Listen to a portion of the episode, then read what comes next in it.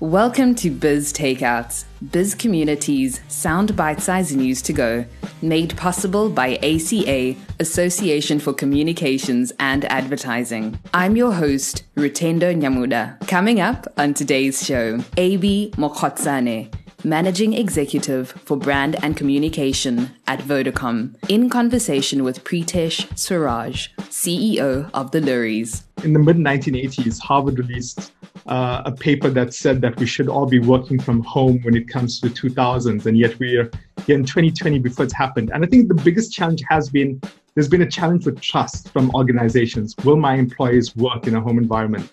I think the biggest learning has been that yes, you can trust your employees to work from a home environment. Productivity will be great. Um, and I think with that knowledge and that proof right now, a lot of organizations are going to adapt to this new normal. It's time for Biz Takeouts. I really want to look at some of the topics that have been brought to the forefront in the last couple of months. So, these topics such as COVID 19, the Black Lives Matter movement, gender based violence, the LGBTQIA plus community, and inclusivity, as well as corruption. These are topics that have swept across the South African uh, South African country as well as the entire globe. And some brands have chosen to take a step forward and spoken up on the issues. Uh, we'll always come back to Nike with Colin Kaepernick and the ad campaign that was met with both controversy and praise. But during these times, I want to find out from you uh, should brands confront getting involved in these issues?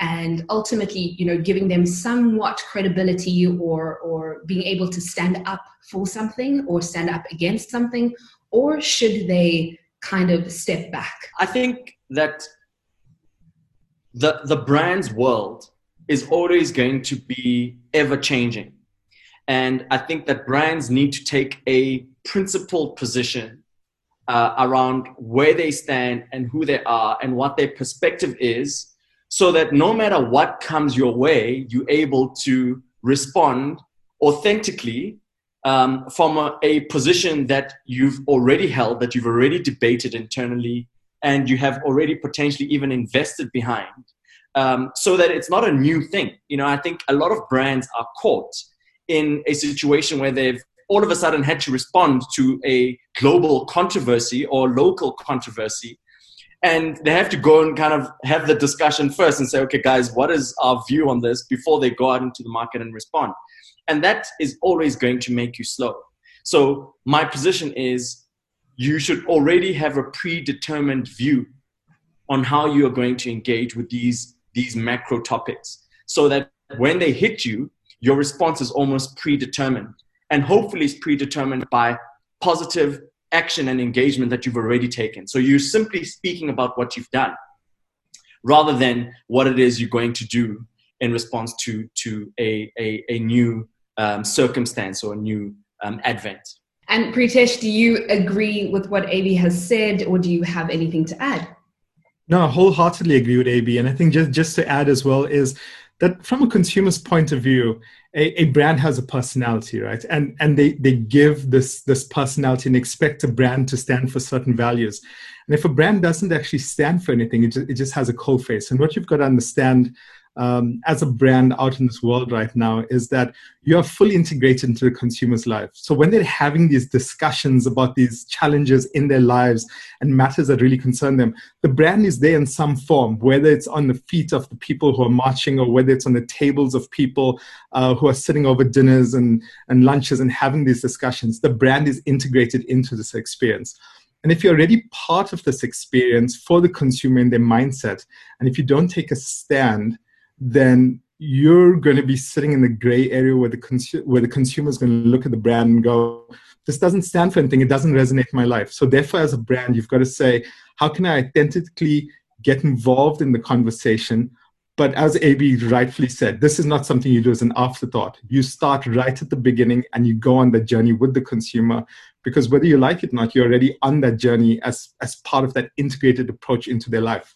You know, from a, the Black Lives Matter issue, blew up around the world. I mean, it's been going on for a very long time, but it kind of it it peaked um, recently. And Vodafone kind of sent out a statement around the fact that they support diversity, and you know, it's kind of like really, you know, really solid statement in terms of their position. Uh, but they were able to say these are the campaigns and the initiatives that they've embarked on to ensure that there's diversity. Um, in South Africa, in particular, we as Vodacom are number one BE contributor. So, like, there, there isn't much more you need to tell people in terms of your support for Black Lives Matter if you can prove in your balance sheet, in your investment, in your hiring practices, um, in the way that you communicate, that you support it uh, as part and parcel of how you operate. I think a lot of companies were caught behind where they wanted to take a principal position, but they couldn't back it with anything. So people started doing research and was like, oh, okay, so you believe in Black Lives Matter, but you don't have any black people on your board. What's that about? Um, and you know, it's very difficult to respond at that stage. And that said, how important is is leadership as well as diversity within leadership? Um, but also authenticity or authentic diversity, not just we're putting you in this position because we want to be seen as being as a diverse company. Preetesh, do you want to start with it? Sure, yeah. And, and, and I think with any organization, what you've got to realize is that if you're operating in, in diverse societies, you need diverse leadership in order to be able to, to have messaging and business strategy that resonates uh, with the diverse audiences who look to your brand and who, who invest their hard earned money in your brand itself.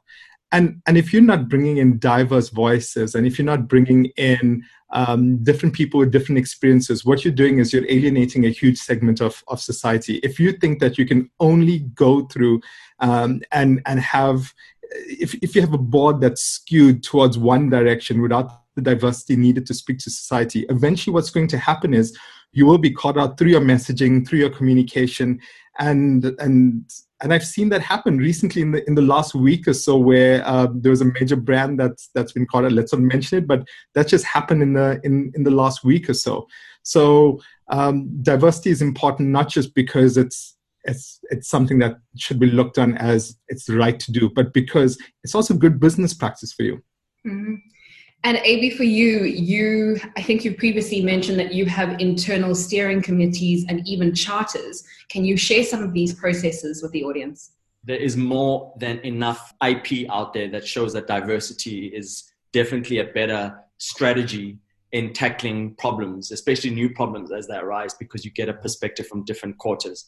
That's been proven time and time again. So we don't need to speak about, about that. But I think what we've done from a brand perspective, excuse me, is we've been quite deliberate to make sure that when we express ourselves, it's clear that diversity is something that we want to keep addressing. You know, so if you're going to brief in a commercial, uh, we are very specific around making sure, for example, that we represent underrepresented groups in society.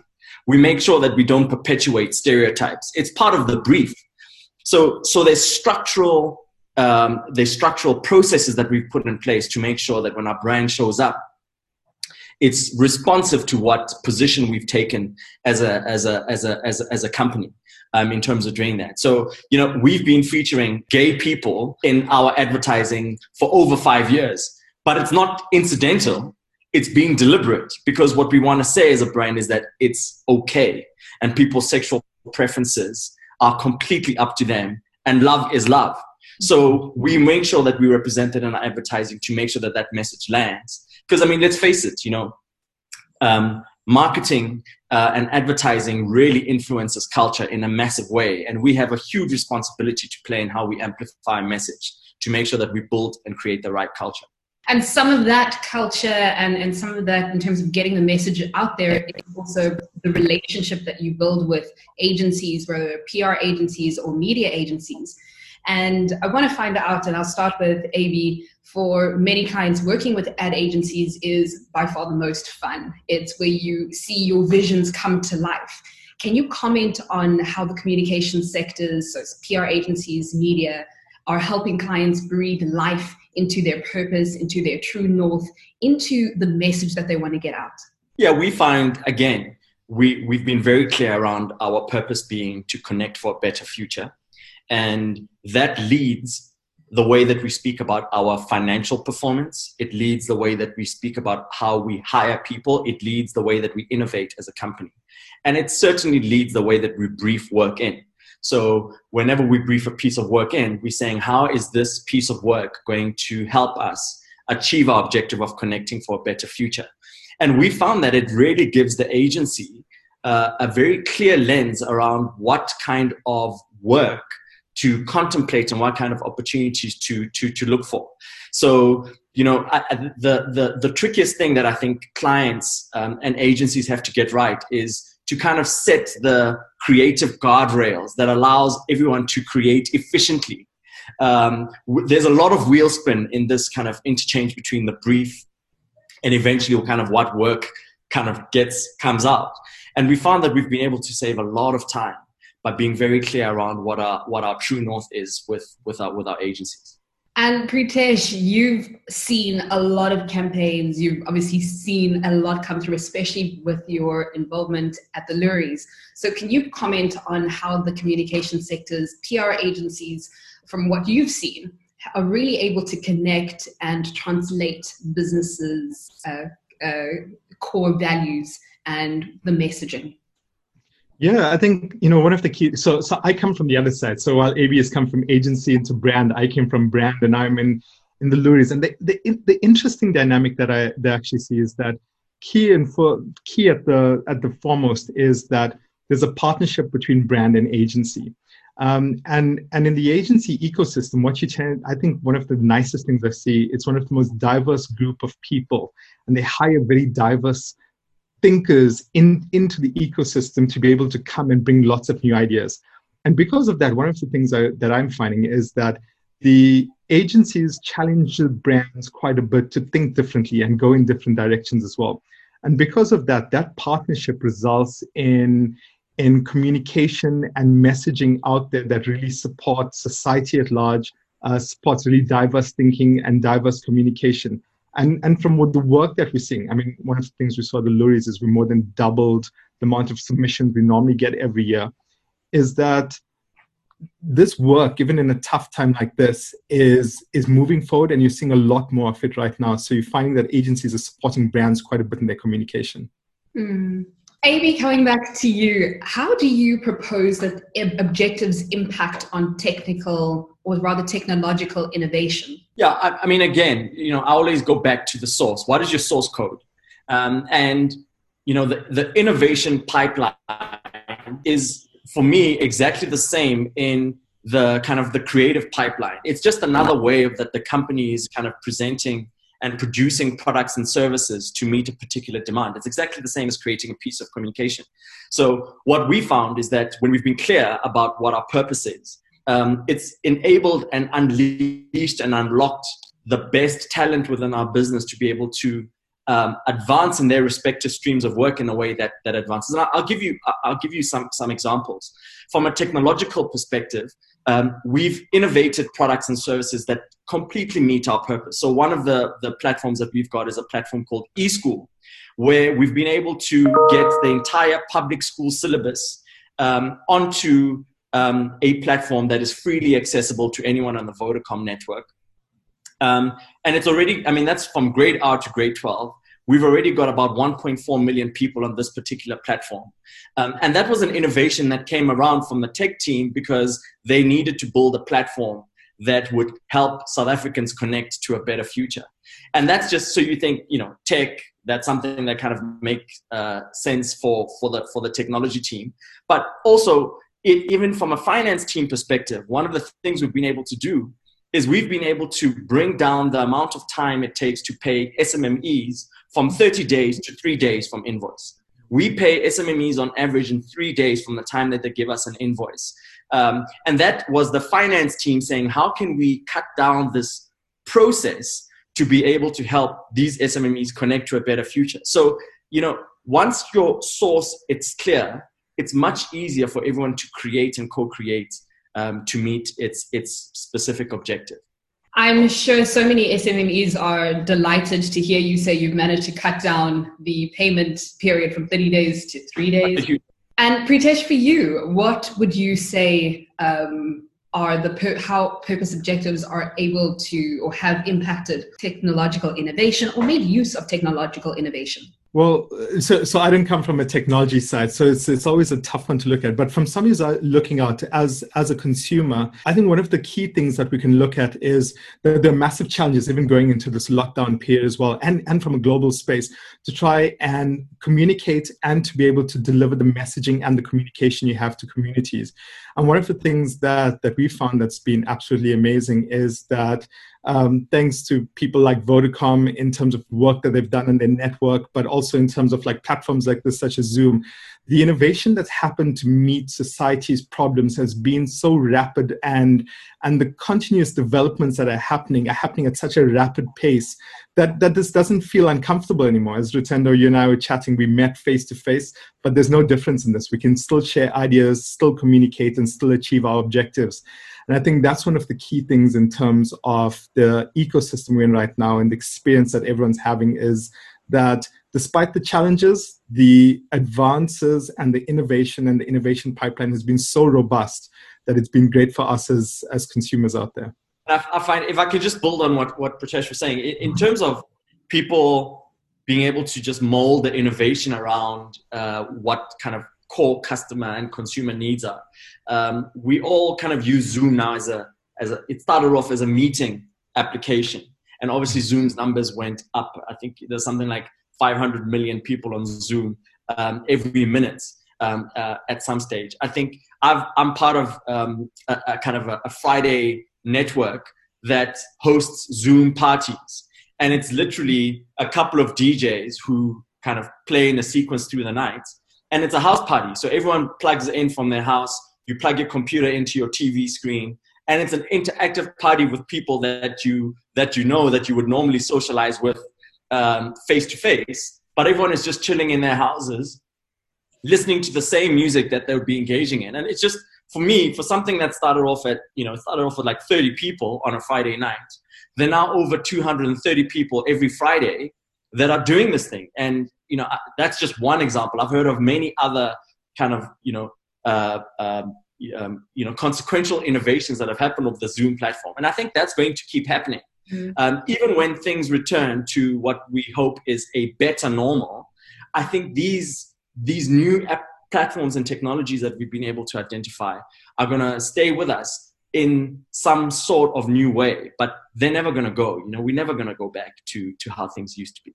That, that's that's the one of the big questions is is how much of of pre uh, COVID will come back in terms of even the way the companies ran, um, your staff complement, office spaces, um, and then how much will people adapt to saying actually um, Zoom meetings are fantastic, Zoom parties are fantastic. So it'll be really really interesting to see how things get back to the way they used to be, or if this is certainly now the new normal. Uh, yeah, just to add on that, I think what it, we've had the ability to do this, maybe not not at this technological level, and it keeps growing and developing. But like in in the mid 1980s, Harvard released uh, a paper that said that we should all be working from home when it comes to the 2000s, and yet we're here in 2020 before it's happened. And I think the biggest challenge has been there's been a challenge with trust from organizations. Will my employees work in a home environment? And I think the biggest learning has been that yes, you can trust your employees to work from a home environment. Productivity will be great. Um, and I think with that knowledge and that proof right now, a lot of organizations are going to adapt to this new normal. On that, I would like to actually know what both of your viewpoints and opinions are on the typical nine to five. Do you believe that that structure of the nine to five is something that works, or should companies also readjust and relook at these hours. Like this is office hours, this is office time, this is when your work is done. AB to start with you.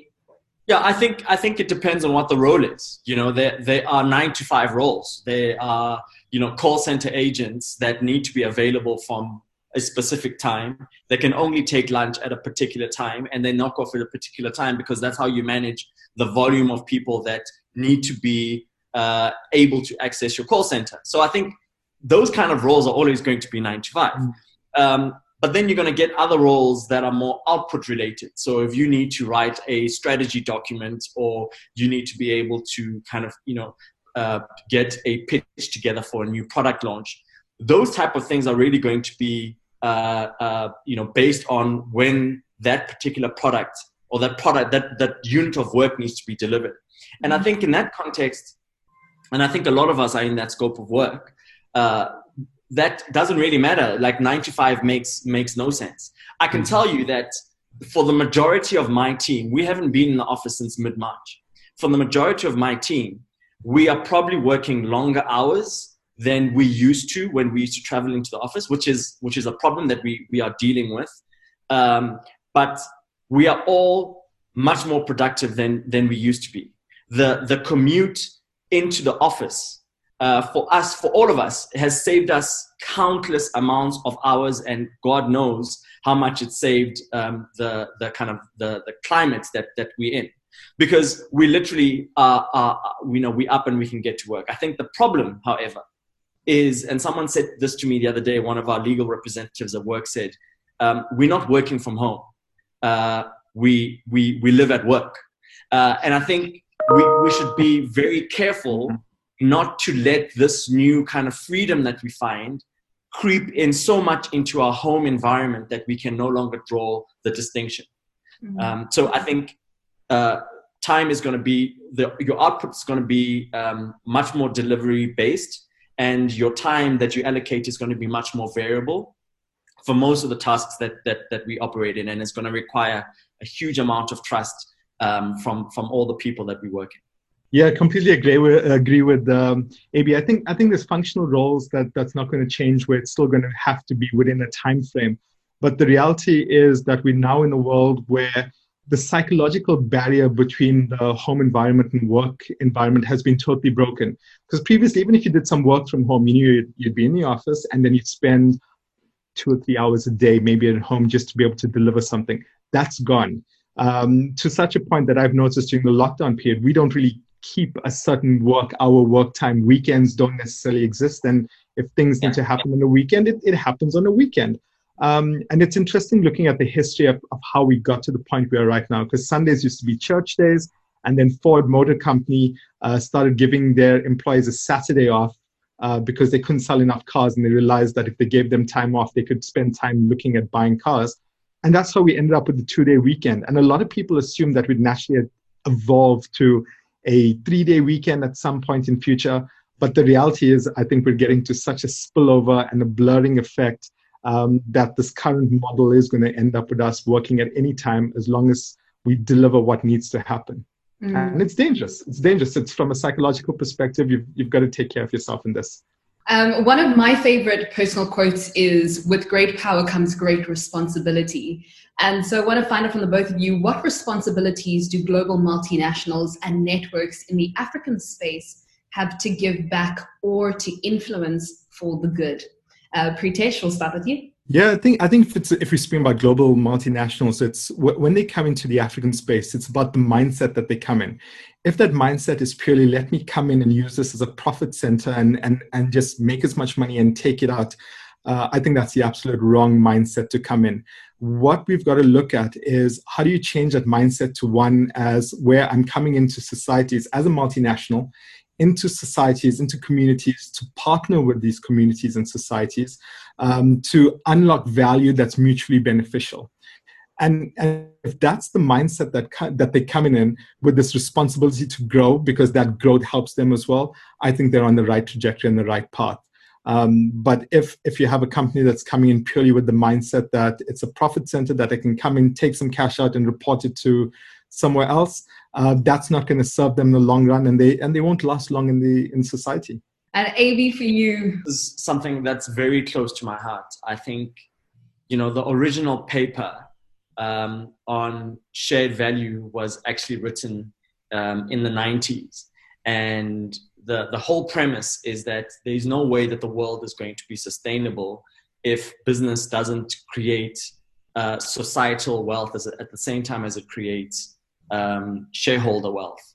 Um, and that's proven, that business case has proven itself time and time again because customers are much more, uh, they are choosing to partner with companies and support companies that support society. And, you know, my, my core belief is that business has an opportunity, has the best chance of changing the world than any other function. More than political parties, more than religious um, groupings, um, um, more than governments. It's business that's going to make the biggest difference because that is what funds progress. Um, and if we can find a model that is able to balance profits um, and and kind of making the world a better place, I think we really found we, we will find something that is a lever of progress for us that, that, that works. So the, there is a hundred percent responsibility of multinationals, especially to be able to create a, a better world in which we all which we all live in. And I think more and more it's becoming vogue that that that companies are speaking about this. And I think a lot of companies are speaking about it because it it it sounds great. Mm-hmm. Um, but more and more society is getting better at actually holding them to account on those promises that they that they make. And any final thoughts or burning insights that you want to share with the audience today? We will start with Preetesh. Yeah, I think if, if I can leave everyone with just one thought, um, you know, we're, we're in a creative field. And I think it's, it's important for people to realize as well that creativity um, makes good business sense as well. So being able to speak to varying audiences, being able to create, being able to put new ideas out there helps ensure that we have innovation and that creates thinking that ensures robust innovation pipelines for society as well. So one of the things that we shouldn't allow this pandemic to do is stop the creative experience of the human expression that we have. And if we can keep working towards that, um, then we're got, what we're going to find is that we'll come out of this stronger um, than as if it never happened at all. AB for you. If I can just build on that, um, you know, I, I think that, you know, t- considering the audience that we're speaking to, I think that agencies um, just as their their clients are evolving to understand what their purpose ambition is and how to make that come to life. I think that agencies also need to understand and start building on the capacity within themselves and the practice of creating and finding purpose led solutions and purpose led practices not only within their respective businesses because they're also a business entity but how do they take that and add value to a client's own purpose ambition. And if your client doesn't have one how do you help your client become a purpose-led um, organization? And find creative and innovative solutions that help your client achieve those. I think that's going to be you know in my view the next big commercial opportunity for for agencies for agencies out there. Just as customers uh, for for companies are choosing companies that are purpose led I think that clients are going to start choosing agencies that are purpose led and that in turn help them to be to be purpose led organizations. And that's a wrap on today's show. Biz Takeouts. Take it where you like it, when you like it, how you like it.